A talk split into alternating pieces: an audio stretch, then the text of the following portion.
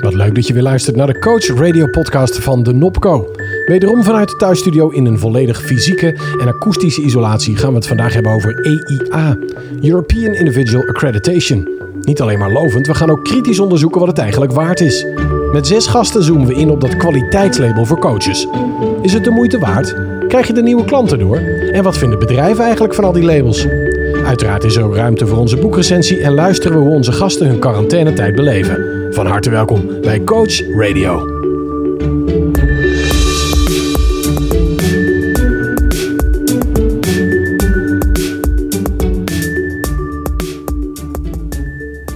Hartstikke leuk dat je weer luistert naar de vijfde aflevering alweer. Maar na de corona special officieel de vierde editie van Coach Radio. Naar onze special hebben ruim 12.500 mensen geluisterd. En ik hoop dat we jullie vandaag ook weer kunnen voorzien van waardevolle informatie. Normaal gesproken maken we deze opnames in Amsterdam in Vondel CS en is mijn co-host Lilian ook aanwezig. Maar helaas kan dat allemaal niet. De studio is gesloten en Lilian heeft het als bestuurslid waanzinnig druk in deze tijd en zij moest zich excuseren. Maar luister, ze, heeft beloofd mee te luisteren en ze is bij de volgende opname weer, eh, weer terug. Uh, eh, EIA of EIA staat voor Individual accreditation. Dus het is een, een keurmerk, een label, een, een soort proef van bekwaamheid. Maar wat is nou het verschil met andere labels en hoe belangrijk is het? En wat is de belangrijkste boodschap aan inkopers van coaching? Ik bespreek het met mijn eerste gast. José Vosboven bouwde een krachtige carrière als HR-directeur binnen grote multinationals als Philips, RTL en We Europe. Ze startte in 2006 haar praktijk in executive en management coaching en studeerde bovendien af als gestalttherapeut. Als coach behaalde ze haar Master Practitioner accreditatie en tegenwoordig zit ze in het bestuur van de NOPCO. Haar verantwoordelijkheid gaat precies over de keurmerken. Dus ik vraag haar alles over de kern van EIA. Welkom José. Dankjewel, Arvid. Goedemorgen. Zit jij ook uh, braaf in thuisquarantaine? Jazeker. En hoe, hoe eh, bevalt je dat? nou, het geeft ook tijd voor reflectie. En dat is een van de belangrijkste dingen als je praat over keurmerken. Oké, nou, dus, dit, is, dit is het moment, eh, stel je eigenlijk. Hey, even om, om te, te beginnen, overzichtelijk. Hè. Er zijn wereldwijd eigenlijk maar twee keurmerken die mensen op verschillende niveaus uh, beoordelen. De ICF en de IMCC. Wat zijn volgens jou de belangrijkste verschillen? Nou, ACF is een internationaal opererende beroepsorganisatie. Helaas klein in Nederland. Um, daarentegen is IMCC in Nederland erg groot. En eh, het verschil tussen de keurmerken is dat ehm, ICF uh, eh, kijkt naar output. Dus zij toetsen opnames en lezen transcripties uh, van de aanvragers. En EMCC kijkt naar de bron, naar hoe goed ken jij jezelf, wat doe je aan zelfontwikkeling. En dat doen we, daar kijken we dan naar middels reflectie. Hey, en en zo'n dus, zo, zo, zo'n keurmerk, waarom is dat überhaupt belangrijk? Um, toen ik in 2006 me aansloot bij NOPCO, toen had ik inmiddels uh, vijf jaar als executive coach gewerkt, was mijn belangrijkste overweging dat ik me zichtbaar wilde maken als professional. Oké. Je, je kwaliteit als coach kun je aantonen middels een keurmerk. En mhm. ja, coaching is nog steeds een jong vak. En je onderscheiden door middel van een keurmerk is natuurlijk van belang. En ja, nu, nu ik als bestuurslid werkzaam ben, wil ik het vak graag op een hoger niveau tillen en opdrachtgevers overtuigen van onze professionele aanpak. Hey, en, en, en daar slagen we steeds meer in. En als je zo'n opdrachtgever nou voor je hebt, hè, er komt, weet ik veel, de baas van Philips zit voor jou, Frans Verhouten, en die zegt, uh, waarom is zo'n uh, IA, uh, IAE voor mij nou belangrijk? Hoe, zou, hoe leg je dat dan uit? Um, nou, dat wij aantoonbaar uh, kwaliteit en resultaat leveren. Wij, wij hebben in onze portfolio's aangetoond dat wij dat kunnen.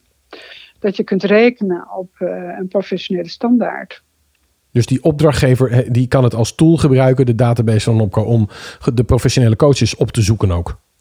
Ja, daar, uh, in, in onze database vind je uh, op dit moment 600 uh, gecertificeerde coaches. Nou, dat, dat uh, klinkt in ieder geval als een goed begin. Hey, en en uh, ik, ik heb uh, net als velen die docu gezien van Rambam. En, en er gebeurt van alles. Ik, ik begreep dat er Nopkook in gesprek is met de politiek. En, en, en, en voorop loopt met die keurmerken.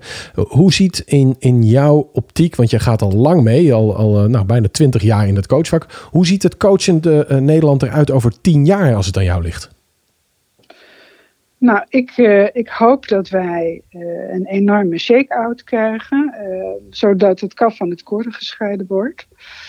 wat mij betreft staat het keurmerk nog veel meer op de kaart. Mm -hmm. inmiddels zijn er gesprekken met de politiek gaande. Um, om te kijken of wij een register kunnen gaan creëren. En ik vermoed ook dat wij meer aan matching kunnen gaan doen. En ik denk dat wij op de kaart staan dan. Dat wij, en, en even dat uh, punt van matching, want dat is interessant. Matching als in de NOPCO die een rol speelt in de brug tussen opdrachtgever en coach. Ja, dat doen we nu heel bewust niet, omdat we vinden dat het een, een markt is die coaches en uh, opdrachtgevers zelf uh, zeg maar moeten uh, vormgeven. Mm -hmm. Maar je kunt je voorstellen dat als je een goed register hebt waarin alleen maar gecertificeerde coaches staan, dat je op een gegeven moment gaat zeggen: Oké, okay, wij maken iemand vrij of we stellen iemand aan en we gaan toch die matching doen om de kwaliteit ook daarvan te verhogen. Dat klinkt helemaal niet, uh, niet uh, onlogisch. Hey, en, en nou zijn er uh, veel coaches die in deze periode thuis zitten. Jij bent het bestuurslid verantwoordelijk voor de, de keurmerken. Wat zeg jij tegen die mensen die de komende twee weken zeggen... ik heb nog wel een gaatje in mijn agenda? Nou, het allereerste wat in me opkomt is... maak je administratie op orde. In, ja. een, van, in een van onze de way to EIA's, het EIA-atelier, een van de eerste bijeenkomsten, leggen we uit hoe belangrijk het is dat je je administratie op orde hebt. Ja. En wij coaches zijn daar niet zo geweldig goed in. Maar dat is de eerste stap in uh, uh, je EIA kunnen aanvragen. En, en voor en de administratie gaat dus niet alleen om de facturen. Het gaat even van hè, de uren, de reflectie, de intervisie. Even alles uh, wat je doet en moet exact, doen bijhouden. Ja. ja. En, en uh, heb, heb je daar tools voor voordat mensen dan uh, hun, uh, hun de ja, zeker. Wij hebben onder mijn Nopco hebben we heel veel informatie staan. We hebben voorbeelden, we hebben checklist, we hebben, alles is er te vinden. Top. Dus mensen kunnen eigenlijk nu aan de slag. Dus jij zegt sta op en ga aan de slag. Ja. En ja. ik moet even de datum erbij pakken. De eerstvolgende uh, IAE-bijeenkomst waarin dit besproken wordt, is op 18 mei. Dus voor degene die. En dat is online daar... dan, uh, José? Ja, dat is online via oh, Zoom. Okay. Dus uh, je kan meekijken. En hoe kunnen ze aanmelden?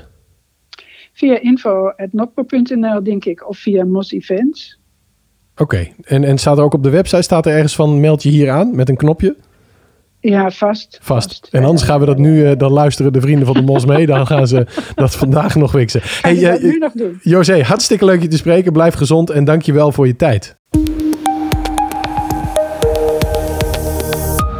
Ja, dus er gaat nog een hoop veranderen in deze coachwereld. En, en over tien jaar zitten we er allemaal anders bij. En is de rol van de Nopco ook veranderd. Heb jij nou een specifieke gedachte over wat die rol van de Nopco zou moeten zijn? Heb je leuke ideeën, originele strategieën? En voel je altijd vrij om ons te mailen. Wie weet kunnen we dat later in een, uh, podcast uh, plaatsen. En anders dan stuur ik het uh, zeker even door naar de bestuursleden. voel je dus vrij om te reageren via podcast.nopco.nl. En ja, we vinden die interactie leuk en vinden het belangrijk. En we proberen ook zoveel mogelijk coaches in de podcast te laten horen. En mijn eerstvolgende gast is Carolien. Zij uh, is een uh, zeer ervaren coach en zij heeft net haar, haar EIA behaald. Dus we gaan naar haar luisteren. Mijn volgende gast begon haar carrière in de zorg als verpleegkundige en werd later docent, ontwikkelaar en schrijfster. Ze heeft een sterke passie voor het onderwijs en schreef maar liefst vier studieboeken voor het VMBO over loopbaanleren. Ook traint, coacht en doseert ze het coachvak al meer dan 11 jaar. Mede dankzij deze bijdrage aan de ontwikkeling van het vak was ze onlangs in staat haar masteraccreditatie te behalen. Vandaag spreek ik met haar over alle ervaringen binnen dat accreditatieproces. Wat is de waarde? Wat waren haar eigen lessen? En wat zijn haar leerpunten voor de NOPCO? Ik spreek erover met Carolien Wiebenga-Brouwer. Welkom Carolien, goedemorgen. Goedemorgen. Wat fijn uh, dat jij in je drukke verhuizing tijd voor ons wilde maken. Oh, zeg dat wel, ja. Ja. Hey, ja. Uh, allereerst van harte gefeliciteerd met je accreditatie. Hoe voelt het om onderdeel te zijn van die hele kleine groep mastercoaches in Nederland? Uh, het voelt exclusief. Oké. Okay. En ik worstel nog een beetje met uh, hoor ik er wel of niet bij. Hè? Van, eh, ik, ik, ik, kijk, ik ben er nu wel. eh, ik hoor wel bij de groep meesters, maar heb nog niet echt aansluiting bij de meesterlijke club van de NOPCO. Dat ligt ook aan mezelf. Ik heb hier eh, onvoldoende tijd in geïnvesteerd. Dus het voelt eh, exclusief, maar ik voel nog niet helemaal dat ik onderdeel ben van. Nou, laten we afspreken dat zo- zodra er weer eens een grote bijeenkomst is, waar vaak veel mensen zijn, dan eh, stel ik je met liefde voor aan allerlei leuke mensen. Dus laten we dat dan alvast afspreken. Hey, je hoort vaak dat het heel veel werk is en ook heel veel administratief werk om zo'n accreditatie te doen. Hoe heb jij dat ervaren? Nou, precies zo. Oké, het was veel werk. Veel, Ja. veel en erg, erg administratief. Ja? Het kostte mij, eh, hè, ik, ik, ik, het kostte mij meer dan een week. Oké. En dit heb ik echt in mijn agenda moeten inplannen naast mijn werkzaamheden voor mijn bedrijf CPI Coaching. Ik dacht, er, eh, dat, ik dacht dat ik er na een week wel zou zijn. En ik bedoel dus echt, ik heb 40 uur besteed aan het verzamelen van informatie, het schrijven van leerjournaals. En ik, ik had natuurlijk al mijn eh, reflecties en eh, dingen had ik, wel, eh, had ik wel bij de hand. Maar dat stond allemaal in zo'n logboekje. Ja. Ik werk altijd met een logboekje. Dus dat was allemaal met de hand geschreven. Het blijkt ook uit onderzoek, als je met de hand schrijft, dan, hè, dan, blijft, dan zit dat wat meer in je hersenpan. En ik vind reflecties heel erg belangrijk voor, op mezelf, mijn eigen reflecties. Dus schrijven, schrijven, schrijven, ook bij trainingen. Dus ja, het was allemaal niet gedigitaliseerd, et cetera, et cetera. Dus dat is eh, één. Als je schrijft, digitalite- digitaliseer het ook gelijk. Ja. Dat wil ik gelijk meegeven als En, tip. en, en had je het ook kunnen scannen en als een pdf mogen inleveren? Of moest het allemaal in eh, getypte letters? Nee, omdat eh, via die portaal van eh, het DNVGL Ja? moeten onderdelen ook getypt. Oké. Eh, dus ja, de, de- Dus er zit altijd wat transcriptiewerk in, zeg maar. ja. Ja. Ja. Hey, en, en, en als, als ik zo hoor, je zit 40 uur ben je daarmee bezig. En eh, eh, je moet nog En een toen beetje. begon het pas, hè? En toen begon begon het. pas. Vertel, Ja. vertel. Het, er komt van Nou alles hoor. ja, nominale toetsingen terugkrijgen omdat er een vinkje verkeerd stond. Oké. Deze hele procedure eh, eh, duurde in mijn ogen veel te lang. Ja. Kijk, ik heb, eh, ben begonnen met februari, maart met het opmaken van mijn dossier. Hè, dus die 40 uur. Dat heb ik april, mei opgestuurd. In juli kreeg ik de assessor aangewezen.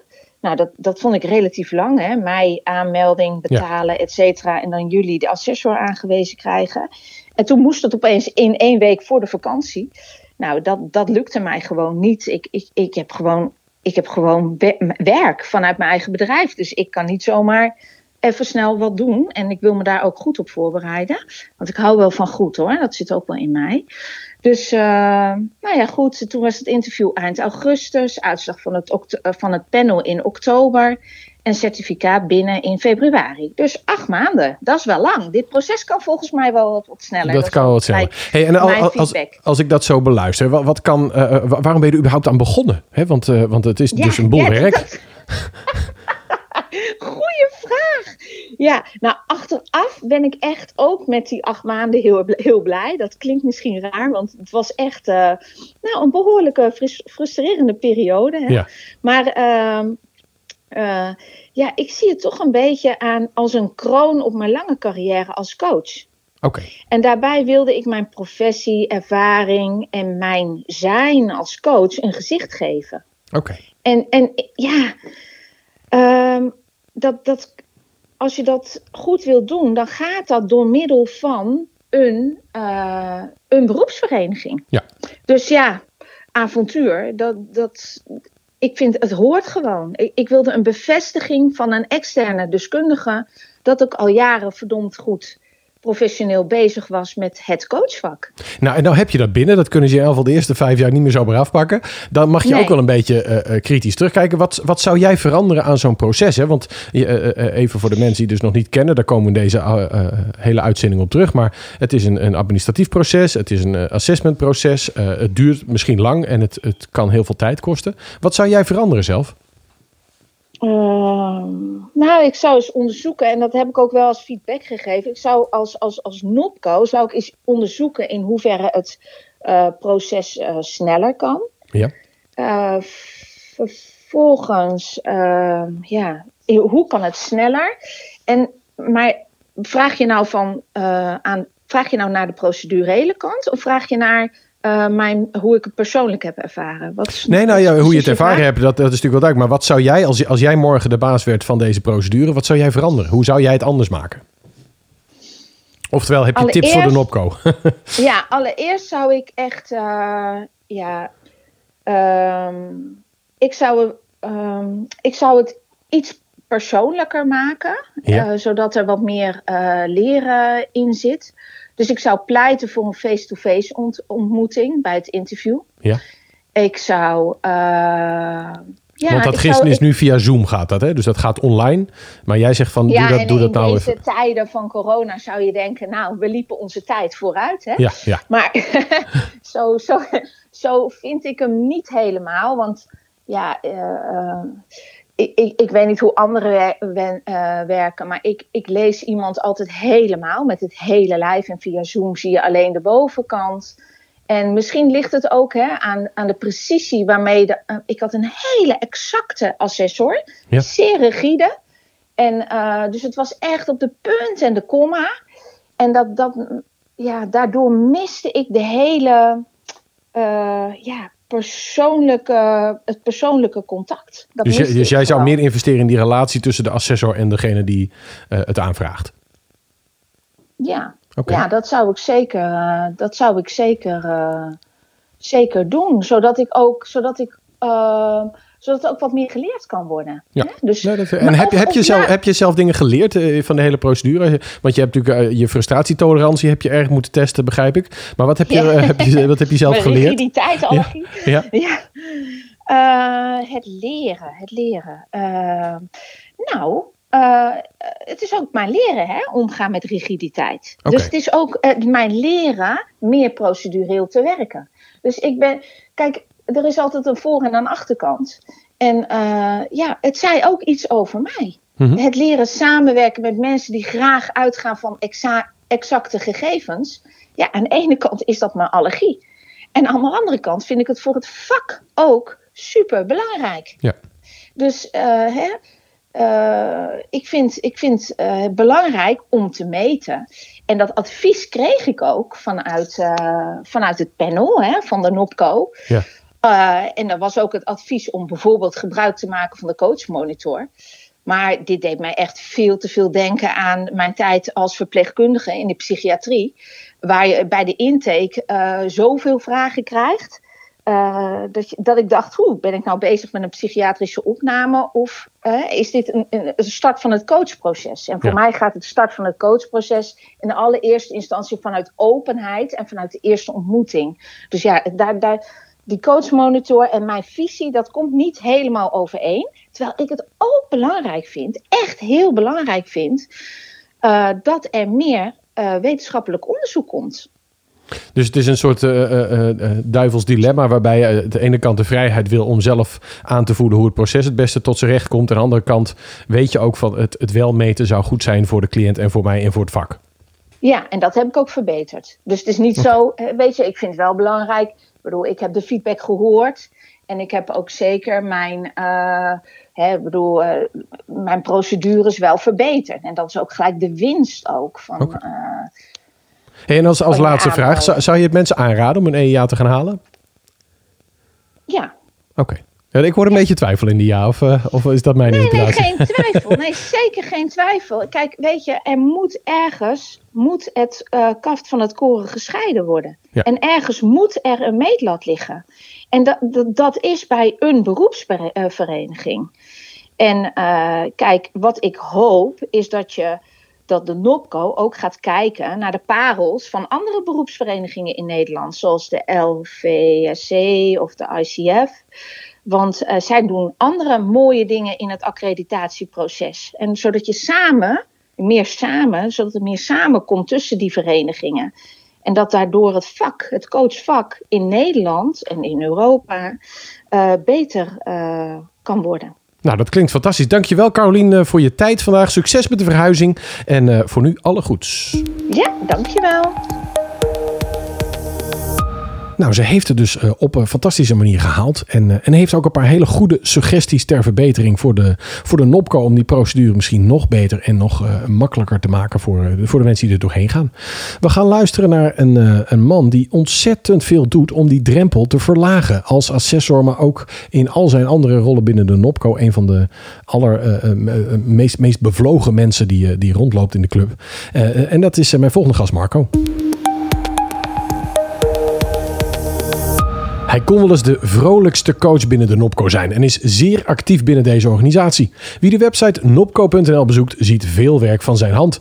Maar hij is ook actief als coach in Rotterdam, alwaar hij ook zijn Master Practitioner label en MCC heeft behaald. Als assessor is hij zeer actief in het verlagen van alle drempels voor potentiële coaches. Vandaag vraag ik hem alles over die beweging en natuurlijk The Way to EIA. Welkom Marco. Dankjewel Arvid, goedemiddag. En jij zit lekker in het zonnetje begrijp ik. Ik zit heerlijk in het zonnetje inderdaad. Ja. En ben je nog gewoon aan het werk in quarantainetijd of is het heel rustig? Nou, ik ben voor dit interview even lekker naar buiten gegaan om in de zon te zitten. Ik moet zeggen, uh, er is op de achtergrond voldoende te doen, zowel in mijn eigen bedrijf als voor wat projectjes die ik voor Nopco doe. Dus uh, ik verveel me niet deze dagen. Nou, gelukkig maar. Hey, jij bent een van de mensen achter The Way to EIA. Vertel eens even, wat is dat allemaal? Ja, uh, ja The Way to EIA. Het klonk lekker in het Engels, dus daarom hebben we het in het Engels gedaan. Ben zelf niet voorstander voor de Nederlandse versies, maar vooruit. Uh, ja, de Way to EIA is ontstaan omdat we op een gegeven moment zagen dat heel veel coaches niet starten met hun EIA-aanvraag.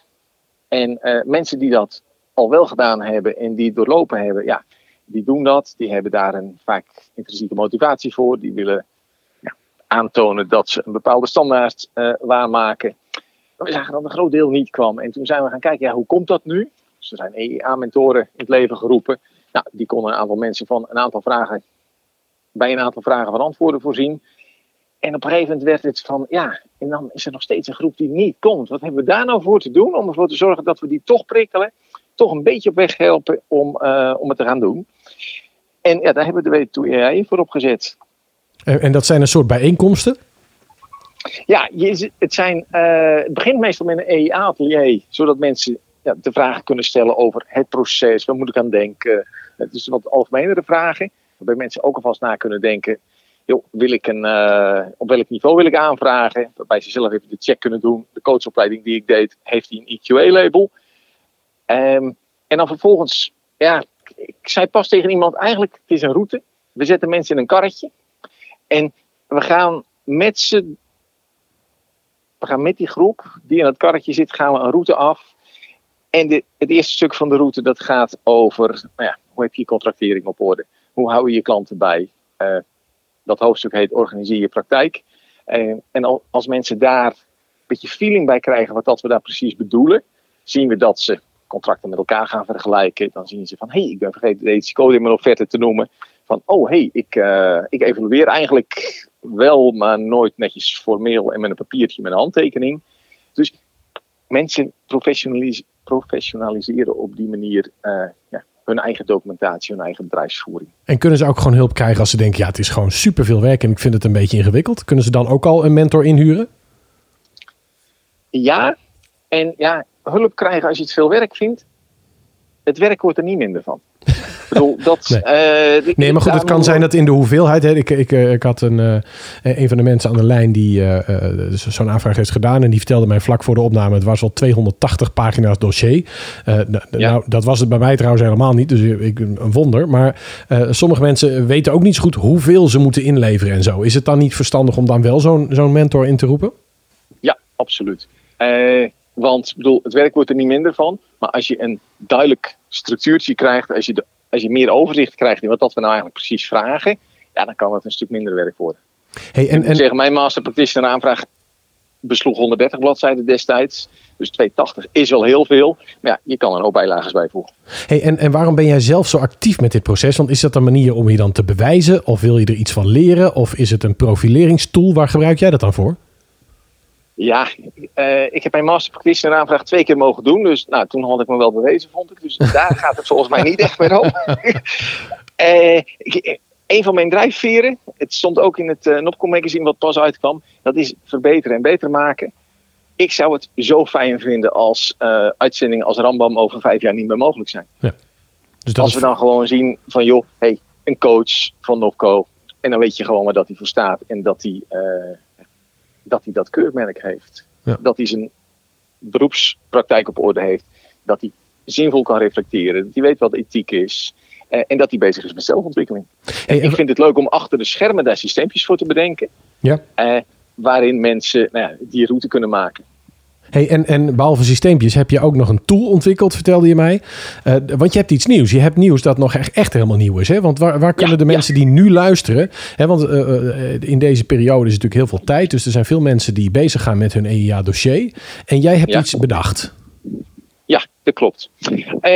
op de website verschijnt onder de link nopco.nl slash quickscan. Ja.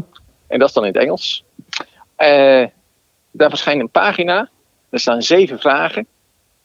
En uh, het zijn vragen als: doe je een intervisie? Heb je een, uh, leg je afspraken schriftelijk vast? evalueer je? Dat soort vragen. Je vult ja. ja of nee in. Je vult onderaan in hoeveel jaar ervaring je hebt als coach. Of dat je een IQA-diploma hebt, ja of nee. En er komt direct uit van, joh, hoeveel werk zou het voor jou zijn om je aanvraag te gaan doen?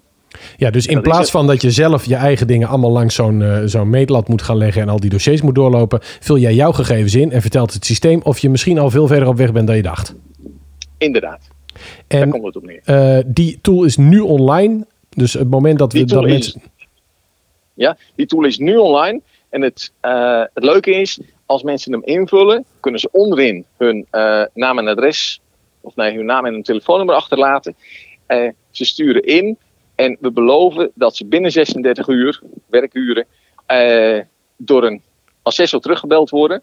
Okay. Uh, in de rol van EEA-mentor. Om even kort te doorlopen. Hey, super dat je er enthousiast voor bent. We snappen dat je er misschien in deze tijden extra tijd voor hebt. En daarmee de motivatie ook misschien wel wat groter is. Uh, en we kunnen ze gidsen. De eerste drie, vier vragen die mensen hebben, die beantwoorden we. En nou ja, wellicht leidt het ertoe dat mensen zich aanmelden voor, het, voor de W2EIA die op 18 mei in Zoom uh, begint. De eerste 20 aanmeldingen hebben we al, maar er kunnen er nog zeker 60 bij. Nou, dat, dat klinkt ook zo. Dus 18 eh, mei is die uh, online uh, way to EIA met meer uitleg. ga dus sowieso even naar nopco.nl slash quickscan. Hey, en als laatste Marco, mensen die nu binnen zitten, die alle tijd hebben, die twijfelen, moet ik de zonnige tuin in of moet ik dat dossier gaan maken waar toch wel een hoop mensen tegenop kijken. Een laatste advies van jou? Ja, ik zou het allebei doen. het kan prima ja. Uh, ik hang graag in mijn hangmat met een uh, notitieblokje op schoot. Om dat gesprek van afgelopen dinsdagmiddag nog eens terug te halen. En wat gebeurde er toen in dat moment? Dus ik zie wat het kernmoment is in dat gesprek. En oh, wat gebeurde daar toch dat het gesprek die wending nam? En waar zat ik? Waar zat de coachie? Had ik een agenda, stiekem toch, terwijl ik dat niet had moeten hebben? Ja, ik vind dat in de hangmat. Uh, heerlijk om te doen. Werken aan mezelf, werken aan een betere praktijk. Nou ja. Ik gun het eigenlijk iedere coach. Klinkt hartstikke goed. De conclusie is: reflectie kan ook in de zon. Dankjewel voor jouw bijdrage, Marco Tieleman. Met plezier.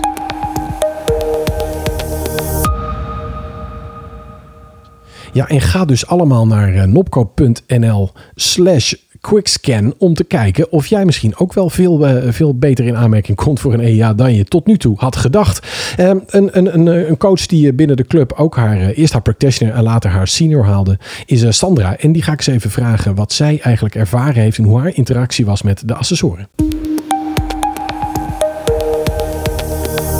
Mijn volgende gast heeft jarenlang ervaring als manager binnen internationale organisaties. Ze switchte haar carrière richting coaching en liet zich daarin accrediteren door de IMCC en NOPCO. Haar stelling is dat mensen goed worden in wat ze belangrijk vinden en zien waar dat aan bijdraagt. Natuurlijk ben ik benieuwd naar de vraag waarom zij accreditatie belangrijk vindt en waar dat aan bijdraagt. Meer dan welkom, Sandra Gelink. Hey Arvid. Hey, goeiedag. Ja, je moest even wachten of ik klaar was met mijn geraas, of niet? ja, ik, was, ik zit helemaal te glimlachen met je enthousiasme. Wat een nou, leuke aankondiging. Hartstikke goed. Hey, hoe, gaat, hoe gaat het met je in deze quarantainetijd? Eh, loopt het een beetje door of zit je de hele dag met de voet omhoog in de tuin? half, half en half. Wat heerlijk. Het gaat goed, het gaat goed. Een oh. heleboel coachings zijn omgezet naar uh, online coaching, zo langzamerhand. En dat, is, uh, dat gaat echt supergoed. Nou, wat fijn. En tegelijkertijd de zon schijnt. Dus iedere pauze die, die pakken we en dan zitten we inderdaad met die voetjes omhoog in de tuin. Heerlijk. Hey, jij hebt je, je, je senior practitioner accreditatie gehaald. Wat, wat betekent zoiets voor jou als je dat dan haalt? Oeh, wat betekent dat? Uh, veel. Ik heb, een, uh, ik, ik heb twee accreditaties gehaald. Uh, 2014 de practitioner en in 2018 de senior. Ja. Um, ja, dat was voor mij echt, uh, echt de kers op de taart. Um, ja, het, is belangrijk op een heleboel vlakken. En dan zit ik naar mezelf te kijken, dan zit ik naar, naar het vak te kijken, naar mijn eigen ontwikkeling, maar vooral ook naar de coaches die ik dan, uh, die ik dan begeleid. En, en wat als je dan, uh, je hebt eerst practitioner gedaan, dat is een, een, een, daar moet je echt wel een stevige opleiding voor hebben. En vervolgens zo'n senior, dat is echt een, een, een duidelijk niveau hoger. Daar heb je veel ervaring voor nodig. Als je dat haalt, is het, uh, is het dan trots voor jezelf? Of ben je blij voor je cliënten? Of vind je dat het belangrijk is voor het vak? Wat, wat, wat, uh, wat is het eerste ja. gevoel dat bij je opkomt? eigenlijk alle drie. En dat, ik vind het heel moeilijk te kiezen. Ik denk dat het belangrijkste voor mij zit um, in die hele ontwikkeling en het proces ernaartoe. Dus ja, die accreditatie die is gaaf. Op het moment dat je het bericht krijgt van, uh, van yes, je hebt hem, dat, dat is gaaf. Alleen die waarde die zit heel erg in het proces daarvoor. Oké, okay, kun je dat eens toelichten? Uh, die hele aanloop, het is die hele reis. Uh, het, het, het, blijven voldoen aan alles wat nodig is om jezelf coach te mogen noemen. Mm -hmm. het scherp reflecteren op wat je aan het doen bent. Dat continu bijleren. het toetsen van wat je nou aan het doen bent met vakgenoten. bewustzijn waarom ik doe wat ik doe op welk moment, met welke coachie. En, en je voelt gewoon tijdens dat hele proces dat je, dat je scherper wordt, professioneler, steviger. Mm -hmm. En, en daardoor uh, heb je dus gewoon in kortere tijd veel meer te bieden voor je coaches. Ja, hey, en toen jij het ging doen, want het, uh, we hebben al mensen gehoord die zeiden het is al een puistwerk. Wat, wat was voor jou moeilijker, je rijexamen ooit halen of het EIA-proces? Poeh, dat is, dat is lastig. Dat is lastig. Ik heb twee keer rijexamen gedaan. Ja. Eén keer voor de auto en één keer voor de motor. Oh, wat stoer. Ja. Um, nou weet je, er zit best wel een groot verschil tussen je, je accreditatie halen en je rijexamen halen. Want wat ik met rijexamens altijd uh, heb gevoeld is dat het echte werk begint pas als je je examen hebt gehaald. Ja. Dan ga je pas vlieguren maken. Ja. Um, en met die accreditatie komt het eigenlijk pas daarna. Je haalt je opleiding, een goede opleiding. Dan heb je dus eigenlijk je certificering te pakken. Mm -hmm. En daarna ga je pas echt beginnen. En dan ga je vlieguren maken. En pas als je al die vlieguren hebt gemaakt en daar heel goed naar hebt gekeken. En dus eigenlijk als het ware ook nog, uh, als je wil vergelijken, verhoogde rijvaardigheidsopleidingen hebt gedaan. Dan kijkt er nog eens een keer iemand mee om te kijken van... hé, hey, weet je nou echt wel wat je aan het doen bent? Ja, want dat zit dat natuurlijk ook... is dan pas voor mij de accreditatie. Ja, want dat woord accreditatie, dat betekent het als geloofwaardig erkennen. Dus dat is precies uh, heel mooi uitgelegd door jou. Het is niet zozeer het, het laten zien van het begin van competenties... maar eigenlijk het uh, geloofwaardig achter van je professionaliteit aan het einde inderdaad. Als je dat al ja. hebt gedaan. Dus dat is, dat is een, een mooie. Hey, zou, zou je het mensen... Zou je dat met, uh, met het verkeer ook moeten doen? Dat zou een boel ongelukken schelen. ja, maar dan word je 35 voordat je een keer mag rijden. Dus misschien ja, trouwens ook helemaal niet slecht. Ja. Hey, dan moet je wel heel lang je kinderen naar de discotheek brengen. Maar dat is een ander verhaal. Zou jij het mensen aanraden? En, en, en uh, waarom wel of waarom niet?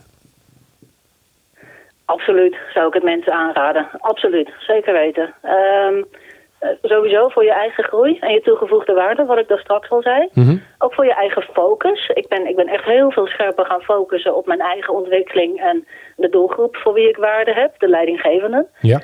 Um, en dan ga je ook veel scherper ontwikkelen. Dan ga je, ga je veel smaller worden en Mhm. dus beter. Um, en ook vanwege het kwaliteitskeurmerk. Ik, ik denk dat dat echt absoluut belangrijk is. Um, het keurmerk laat nu zien dat, uh, dat je te maken hebt met een coach die, die zijn vak serieus neemt. En, en die voldoet aan de regels en de ethische code, et cetera, et cetera. Maar je kan hem nog niet omdraaien, vind ik. Je kan nu nog niet zeggen, als jij geen keurmerk hebt, ben jij een slechte coach. Want er zijn gewoon nog een heleboel coaches out there die wel heel goed zijn. Maar dat keurmerk nog niet hebben, om welke reden dan ook. Dus ik zou absoluut willen dat alle uh, goede coaches die zichzelf serieus nemen... Uh, zich gewoon laten accrediteren, zodat we hem straks wel om kunnen draaien. Nou, nou hebben we al gehoord van andere mensen dat uh, soms is het spannend om je te laten beoordelen. En die, die assessoren zijn natuurlijk echt, hè, die kijken ook wel kritisch. Hoe was jouw interactie met die assessoren tijdens die aanvraag? Ja, spannend. Pittig. Ik, ik, tuurlijk, ik vind het ook heel, heel spannend om het te laten beoordelen. Mm -hmm. Ehm, dus in die zin was het wel, vind ik het wel pittig. Het is challenging. Je komt, eh, zeker op het laatste niveau, kom je gewoon niet meer weg met onzin. Mhm. eh, of met vaagheid. Maar tegelijkertijd ook heel fijn en ondersteunend en gelijkwaardig. Eh, ik word gewezen op, op waar ik goed bij in ben. Dat, dat, je, dat je positieve dingen terugkrijgt. Dat je denkt, oh ja, oké. Dat is voor mij vanzelfsprekend. Fijn dat het opvalt. Ja. Ehm, maar ik heb ook wel dingen gekregen eh, waar ik nog kennis aan toe kan voegen om beter en steviger te worden. En kun je de belangrijkste les herinneren die je hebt geleerd in het traject? Of, of de belangrijkste terugkoppeling die je kreeg?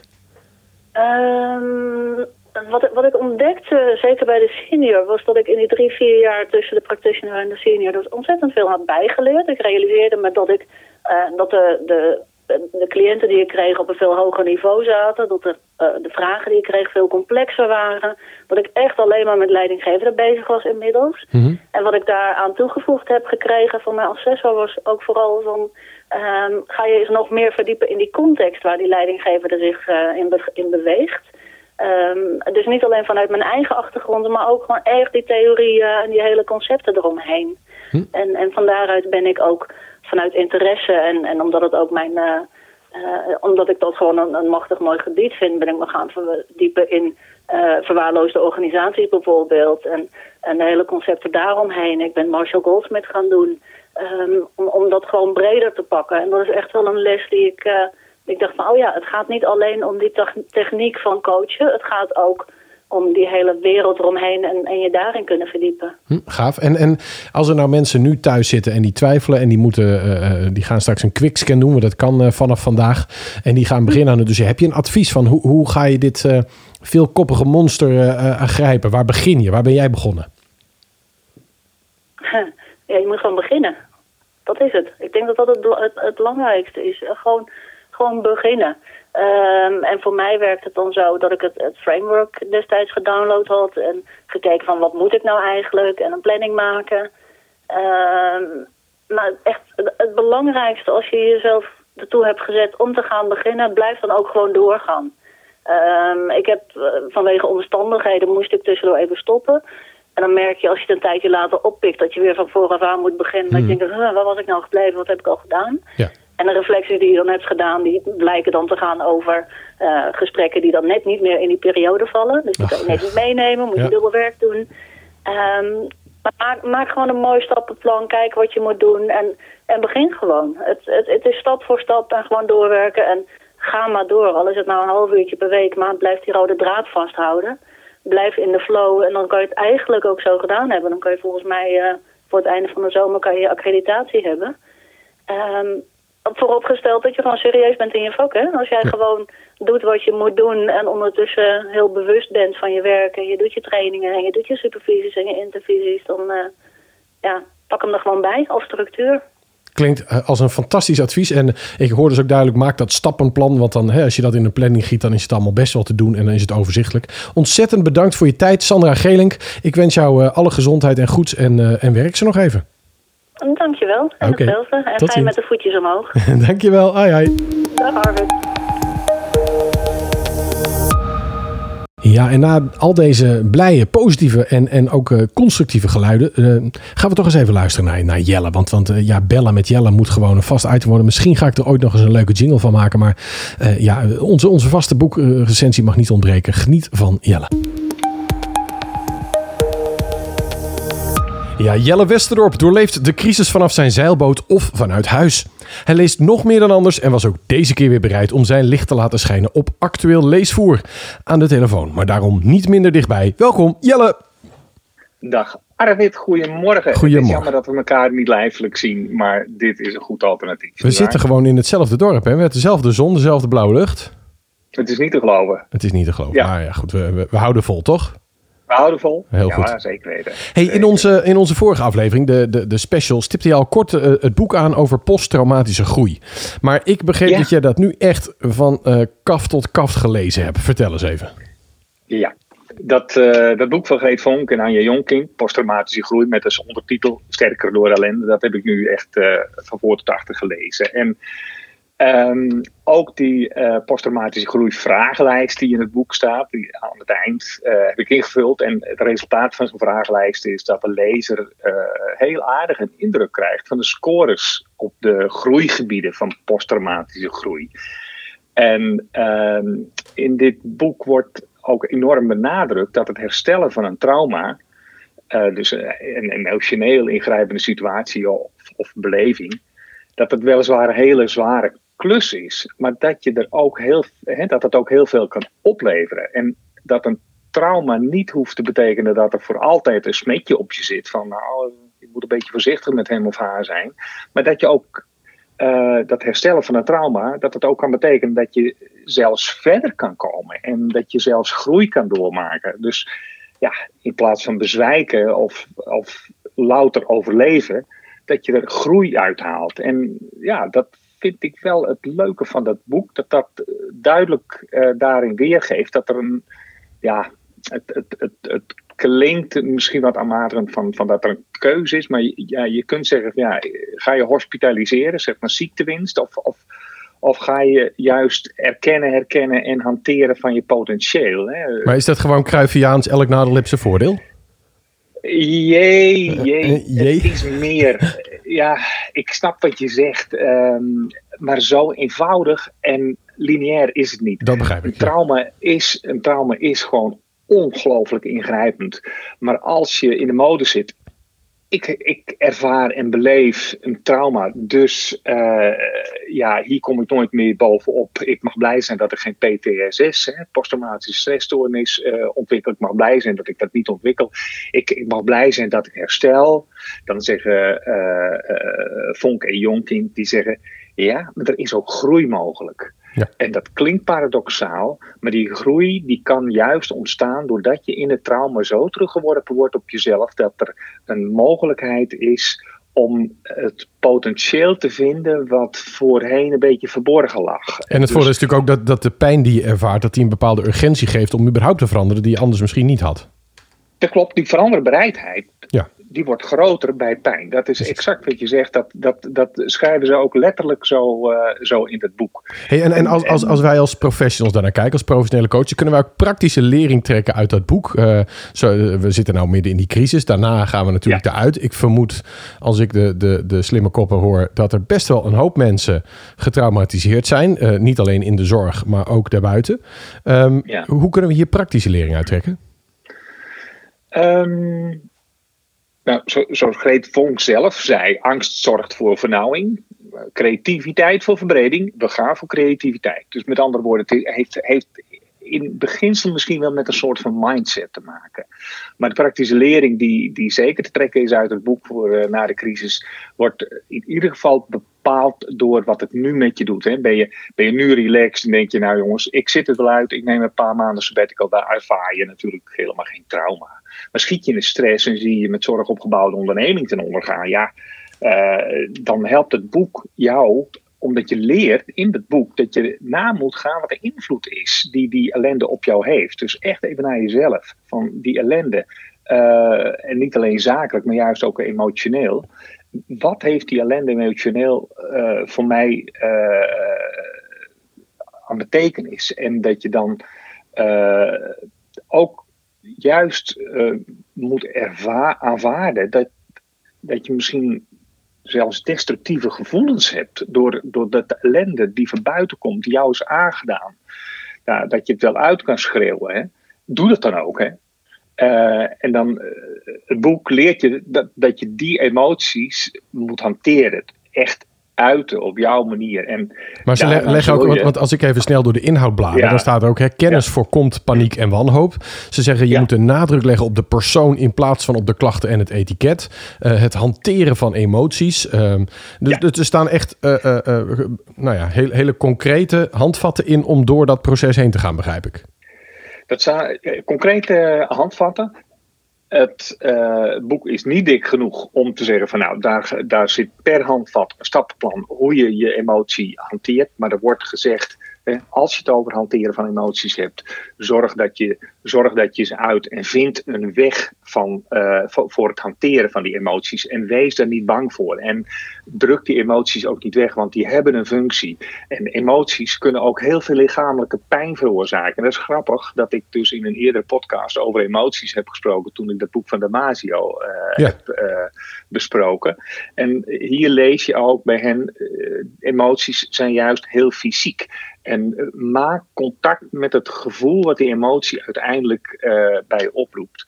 Um, en dat je uiteindelijk weer de regie over die gedachten en die gevoelens krijgt. En als je de regie over die gedachten en gevoelens krijgt, zeggen ze, dan uh, maakt dit een nieuw, dat er een nieuw verhaal bij je opkomt, waarin het leven voor corona, de ellende waar je in zat en de nasleep van die corona, dat je dat toch tot een soort van samenhangend verhaal maakt. En dat verhaal wat je voor jezelf maakt, dat vergroot die acceptatie en, en dat geeft een nieuwe bron van inzichten.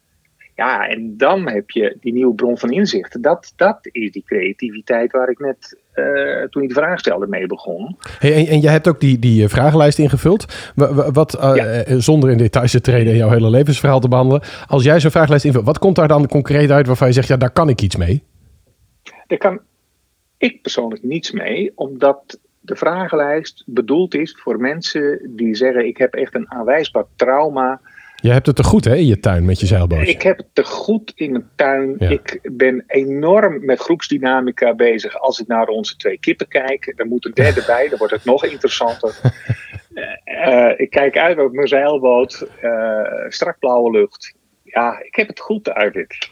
Ja, nee, maar goed, Het, het, is dus zo'n zo'n vragenlijst is ook niet echt gewoon alleen maar voor de lol of zo van een leuk zelftestje. Het is echt gericht op mensen die een zwaar trauma meemaken en, ja. uh, en daarmee verder willen. Aan wie zou je dit boek dan aanraden? Het is een aanrader voor begeleiders die het eng vinden om mensen een groter perspectief te bieden dan herstel. Want groei als perspectief voelt misschien te aanmatigend. Maar Wacht even, dat, je zegt heel veel in die ene zin, hè? Dus, ja, dus ja, ja, ja, doe dat nog eens langzaam uh, dissecten, want ik vond het mooi, maar ik vond het ook heel snel. Ja, nou, en dat is bijna een compliment, uit dat jij mij te snel vindt. Ja, toch? Maar ja, wat ik zeg is dat het boek een aanrader is voor begeleiders die het eng vinden om mensen een groter perspectief te bieden dan herstel. En die dus ook Want, door willen zetten op die groei en ontwikkeling. Meer precies, dan alleen de behandeling. Doorzetten op groei en ontwikkeling. En dat kan heel aanmatigend klinken. Van ja, je hebt een trauma, dus je mag wel blij zijn dat je herstelt. Maar er zijn begeleiders die het dus eng vinden om te denken van we kunnen ook groeien. Hm.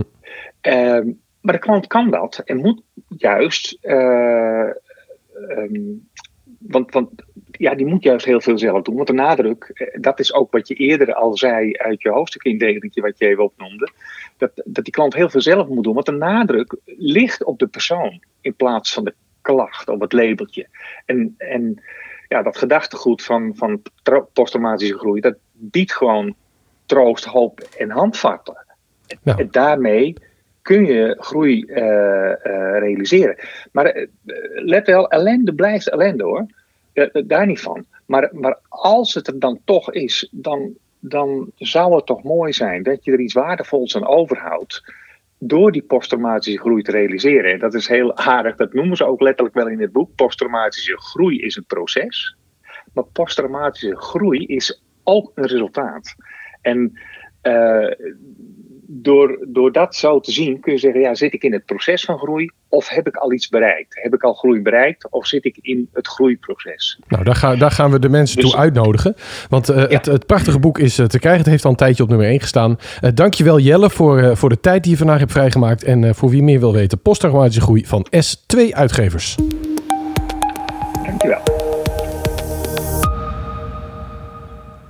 Posttraumatische groei. Dus binnenkort ook uh, online uh, allerlei webinars te volgen. En het, uh, het, boek is beschikbaar, wordt heel erg goed verkocht. Dus mocht je tijd over hebben, lees het vooral. Ik ga nu bellen met Aveline. Zij is een zeer ervaren coach, assessor. En ik ben eigenlijk benieuwd, als je nou op papier zo'n heel dossier leest. Sommige mensen hebben het over honderden pagina's. Hoe vorm je je nou eigenlijk een beeld van zo'n coach? Nou, ik hoop daar antwoord op te krijgen. Ja, deze assessor is al meer dan 20 jaar bezig met coaching. Ze heeft het vak daardoor helemaal zien ontwikkelen. Haar eenvrouwsbedrijf was een gevolg van haar ambitie om anderen te adviseren en mondde uit in een vorm met feitelijk meer resultaat coaching. Haar insteek is gestoeld op ervaren, omdat haar dat als voormalig dramadocent en dochter van een tuinder met de paplepel is ingegoten. Ze is master practitioner coach, opleider en assessor bij de NOPCO. Van harte welkom, Avelien. Dank je. Goeiedag. Zit jij uh, uh, lekker in de zon uh, deze dagen in quarantaine of ben je hard aan het werk? Nou ja, ik, uh, ik ben me aan het laten opleiden op dit moment. Ik doe weer een vervolgopleiding in Voice Dialogue. Dus uh, ja, ik heb achter de Zoom gezeten deze dagen. En hoe beviel je dat? Ja, top. Ja, is Zo leerzaam. Ja. Echt super. Nou, Echt wat leuk. super. Ja, dat, dat hoor je van meer mensen. Sommige mensen zeggen ook dat het wel vermoeiender is, maar ik hoor ook wel heel veel goede geluiden. Hey, jij bent uh, assessor bij de, bij de NOPCO. Jij beoordeelt allemaal dossiers.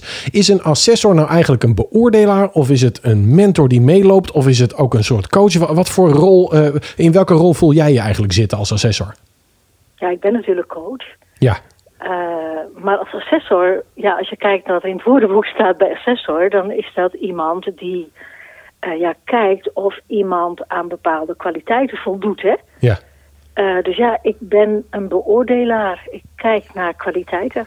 Hey, en, en als mensen dan zo'n dossier indienen, die krijgen jou als assessor, dan, dan neem je contact op. Mag je ze dan eigenlijk ook helpen of steunen of mag je alleen maar op afstand beoordelen? Ja, dat zou ik wel willen. Ja.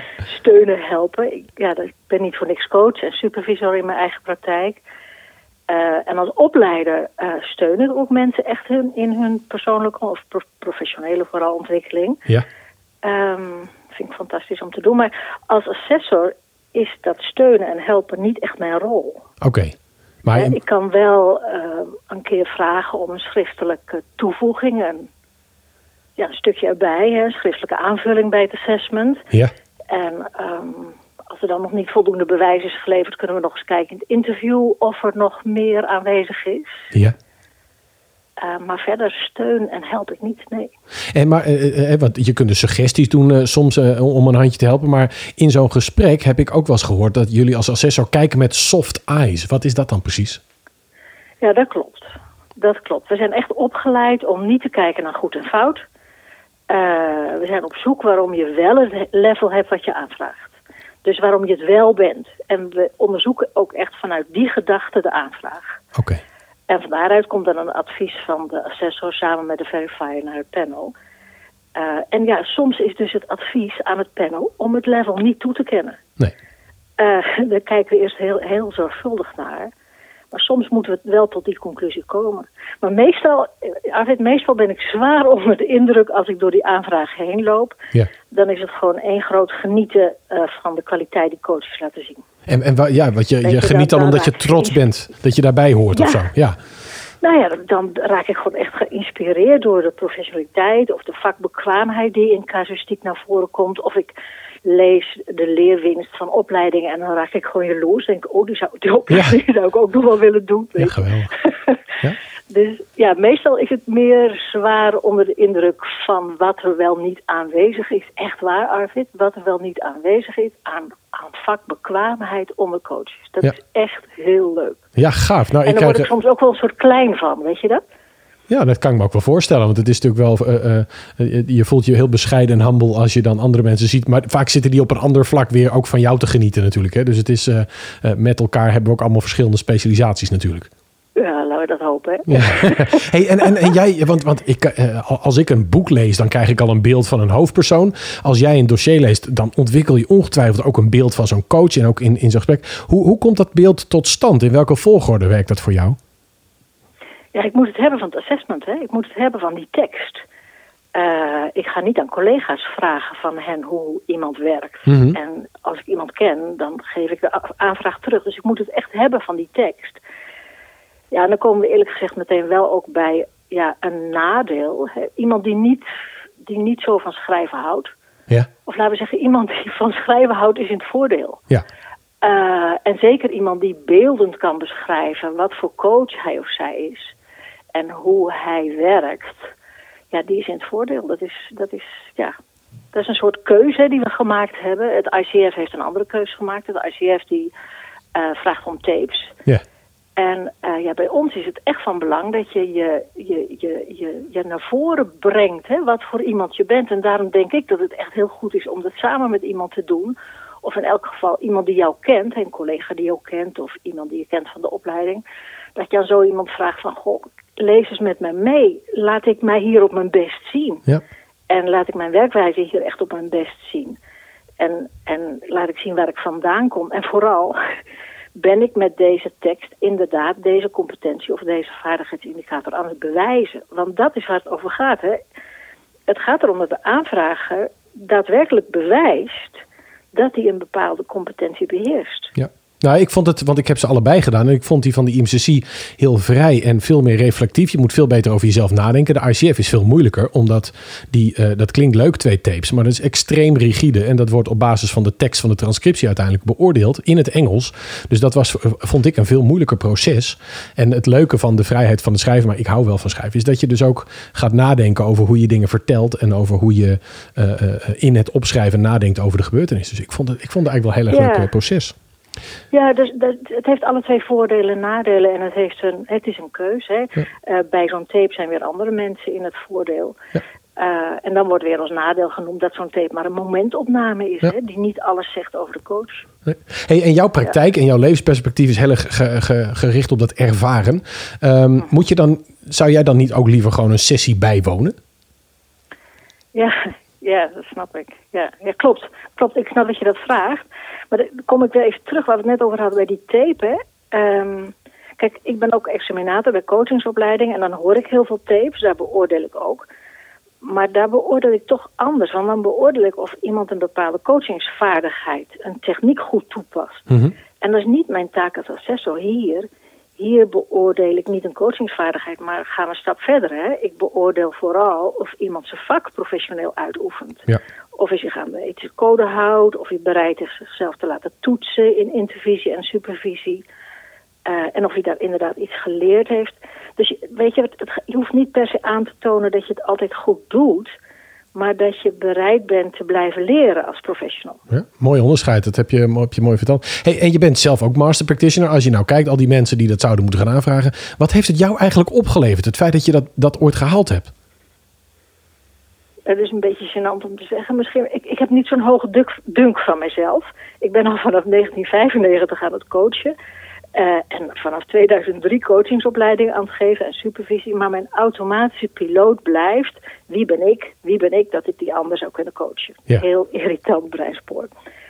Uh, en dat stuk voor stuk, ik heb dat gedaan in 2015 voor master.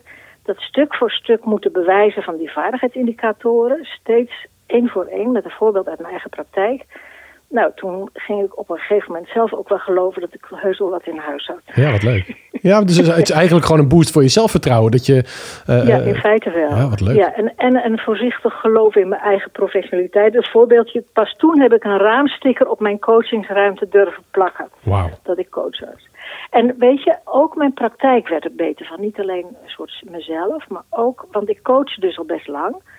Maar tijdens dat vullen van dat portal, tijdens dat tegen het licht houden hè, van mijn wijze van Ja. werken, ontdekte ik ook dat bijvoorbeeld mijn wijze van evalueren best wat beter zou kunnen. Ja. Structureler, gestructureerder. Dus ik bracht de boel ook nog wel op een soort hoger plan, gewoon tijdens de procedure. Ja.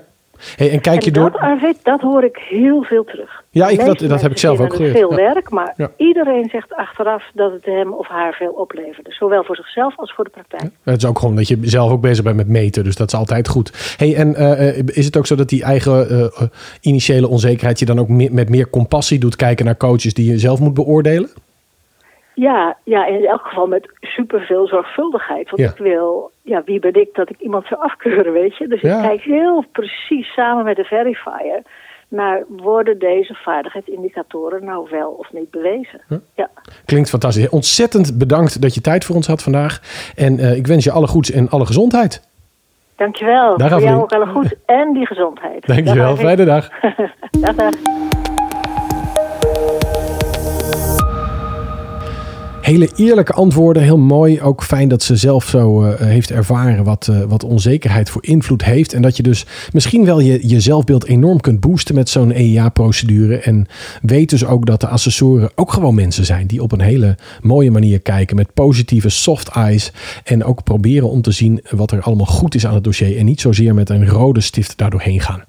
Er zijn nog altijd heel veel kritische geluiden. Dat is nou eenmaal zo. Ik hoor ze zelf, ik hoor ze binnen de NOPCO, buiten de NOPCO. Er zijn nou eenmaal mensen die iets vinden van zoiets. En um, ik, ik, ik wilde heel graag die, die vragen ook voorleggen. Want ik vind dat we anders een podcast maken die alleen maar uh, blije lovendheid doet. Maar ik wil ook heel graag weten wat nou de antwoorden zijn op de hele kritische vragen. En daar bel ik uh, een man voor die daar ontzettend uh, goed tegen kan. En dat is Martin.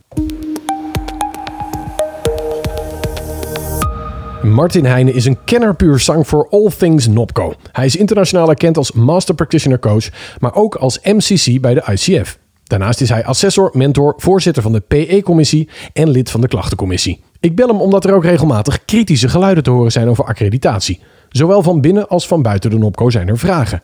Mogelijk terechte bezwaren over een systeem dat denkt collega's langs een lat, te kunnen leggen. Hij heeft me beloofd dat ik hem kritisch mag gillen vandaag. Fijn dat je mee wil doen. En welkom, Martin. Dankjewel, Arvid. Goedemorgen. Jij zit ook thuis in de brave quarantaine, neem ik aan. Zeker, zeker. En hoe bevalt zeker. dat? En ik ben een, ben een enorme koukleun, dus ik, uh, ik zie ernaar uit om gegrild te worden vandaag. Nou, wat heerlijk. Uh, ja, hoe bevalt dat? Uh, ja, niet zo goed eigenlijk. Hè? Je, je zou toch liever gewoon kunnen doen wat je altijd doet. maar ja, het leven is even niet anders, dus...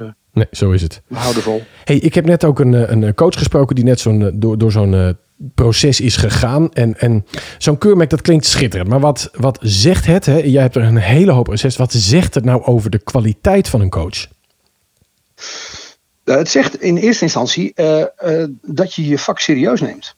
En dat je niet alleen maar een bordje op de deur hebt hangen waarop staat ik ben coach. Maar dat je in eerste instantie initieel en later eens per vijf jaar uh, jezelf laat toetsen of je uh, als een professioneel coach werkt. Dus het vak ook echt uitoefent. Uh, en of je reflecteert en leert.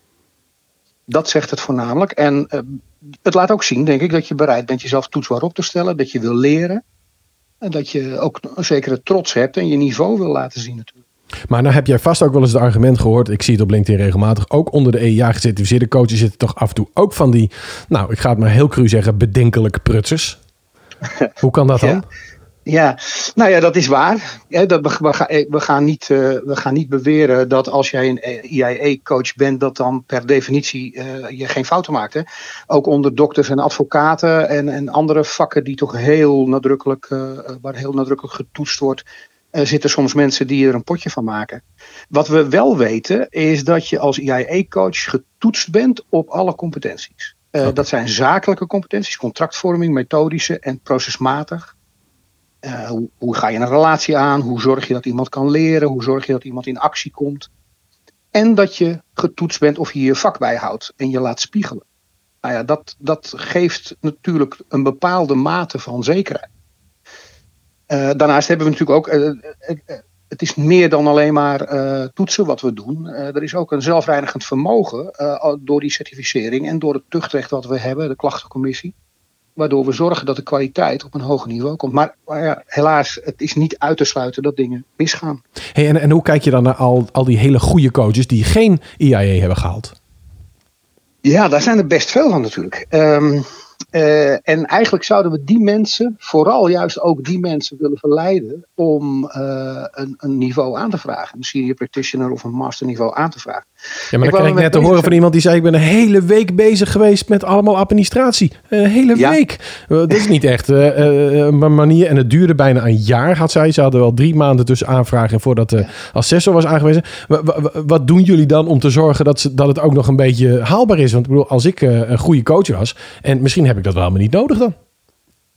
Nou, dat, dat is de vraag. Uh, uh, een goede vraag, Arvid. En wat we doen om het haalbaar te houden, is optimale begeleiding bieden bij mensen die dit willen, aan mensen die dit willen aanvragen. Um, ik ga niet zeggen dat het een makkelijk traject is. Dat, dat ga ik niet beweren. Ik ga niet zeggen, nou je doet het even op een achternaamiddag. En dat is natuurlijk ook maar goed ook, want het is een serieus assessment. Hè? We gaan ook echt iets meten. Uh, op die manier hopen we dat mensen laten, durven laten zien, ik kan dit ook echt. Ja. En ja, dan, dan moet je daar ook in investeren. Dat, dat ga ik niet ontkennen. Nou, voor mezelf, ik heb eerst de senior gedaan en daarna de master. En het viel mij op, de eerste keer dat wist ik natuurlijk niet wat er ging komen. En dat het daardoor veel meer werk was. En dat ik het heel anders bekeek dan de tweede keer. Toen ik eigenlijk al wat meer mensen kende bij de opkomen. Wat beter wist hoe zo'n proces eruit ziet. Dus het is misschien soms ook onbekend maakt onbemind. Eh, herken je dat? Ja, dat is, dat, dat is denk ik ook zo. Wij horen heel veel ook hele rare mythes. Uh, een beetje vergelijkbaar met uh, wat je vroeger hoorde over je rijexamen. Weet je wel? Dat zo'n ja. examinator stuurt je dan bewust een straat in waar je niet in mag. En dan hoopt hij dat je er toch in rijdt. En dat je dan uh, dat hij op de rem kan trappen en zeggen je bent gezakt. En dat is, ja, er zitten, er zitten heel veel angsten, lijkt het wel, die opgeroepen worden als, we, als, als mensen een assessment of een examen moeten Um, uh, moeten gaan doen. Um, en die patronen, die oude patronen komen omhoog hè, op het moment dat je jezelf uh, moet laten beoordelen. Angst voor afwijzingen, noem het maar op. Ja.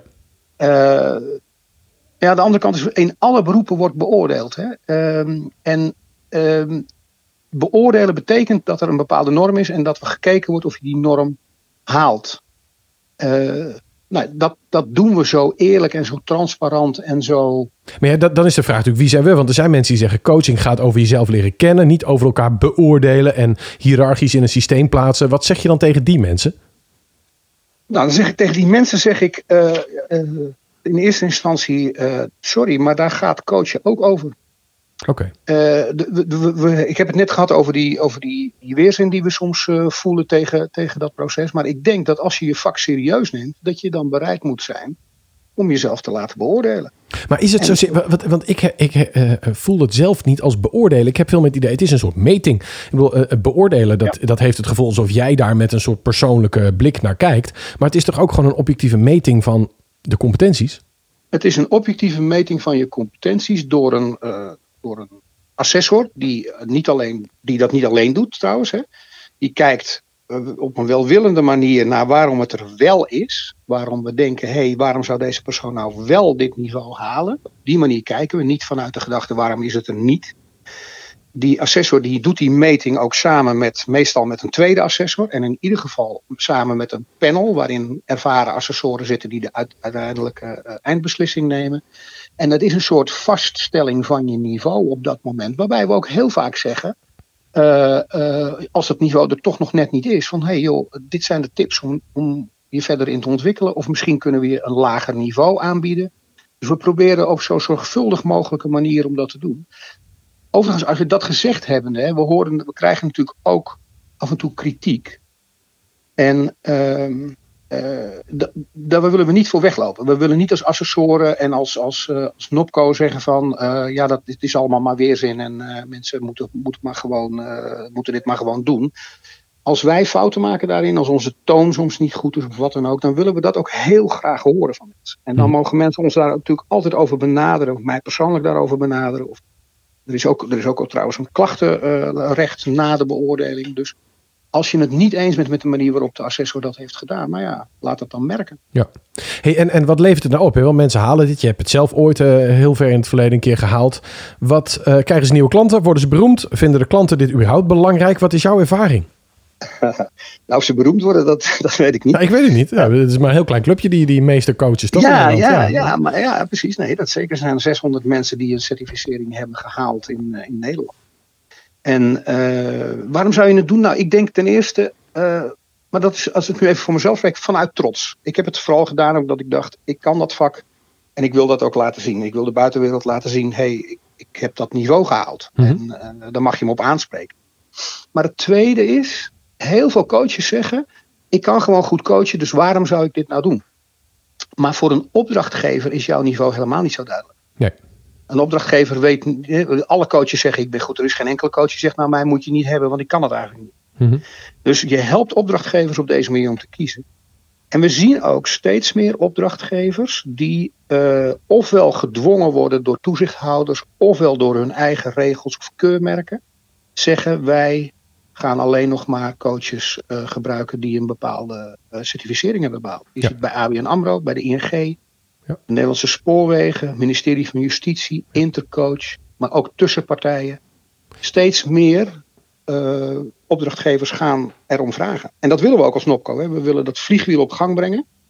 Dat opdrachtgevers het gaan vragen. En dat coaches het gaan bieden. En daardoor eigenlijk toewerken naar een systeem waarbij waarbij dit gewoon nou, min of meer een vereiste wordt. Ja, ik merk het dan. Uh, in, in, Nederland hebben, doet de NOPCO dit. Internationaal heb je zowel IMCC als uh, ICF. En eigenlijk elke internationale tender is dit nu al een vereiste. Dus dat ja. zal in Nederland uh, vroeg of laat ook gebeuren. Hey, even een laatste, even een, een, gewetensvraag. Kan een coach überhaupt claimen dat hij professional is als hij geen bereidheid heeft om zichzelf te laten toetsen of meten?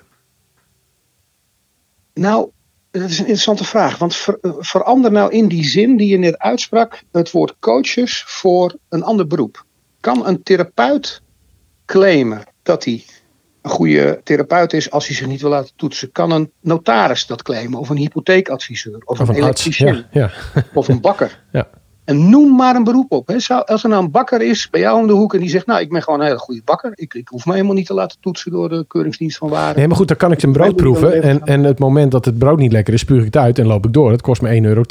Maar we, uh, een elektricien krijgt een diploma en die hoeft zich daarna niet continu weer verantwoording af te leggen. Maar sommige vakken doen we dat wel. De artsen, de psychotherapeuten, uh, de, uh, ook ja. accountants hebben bijscholing, PE-punten en dergelijke.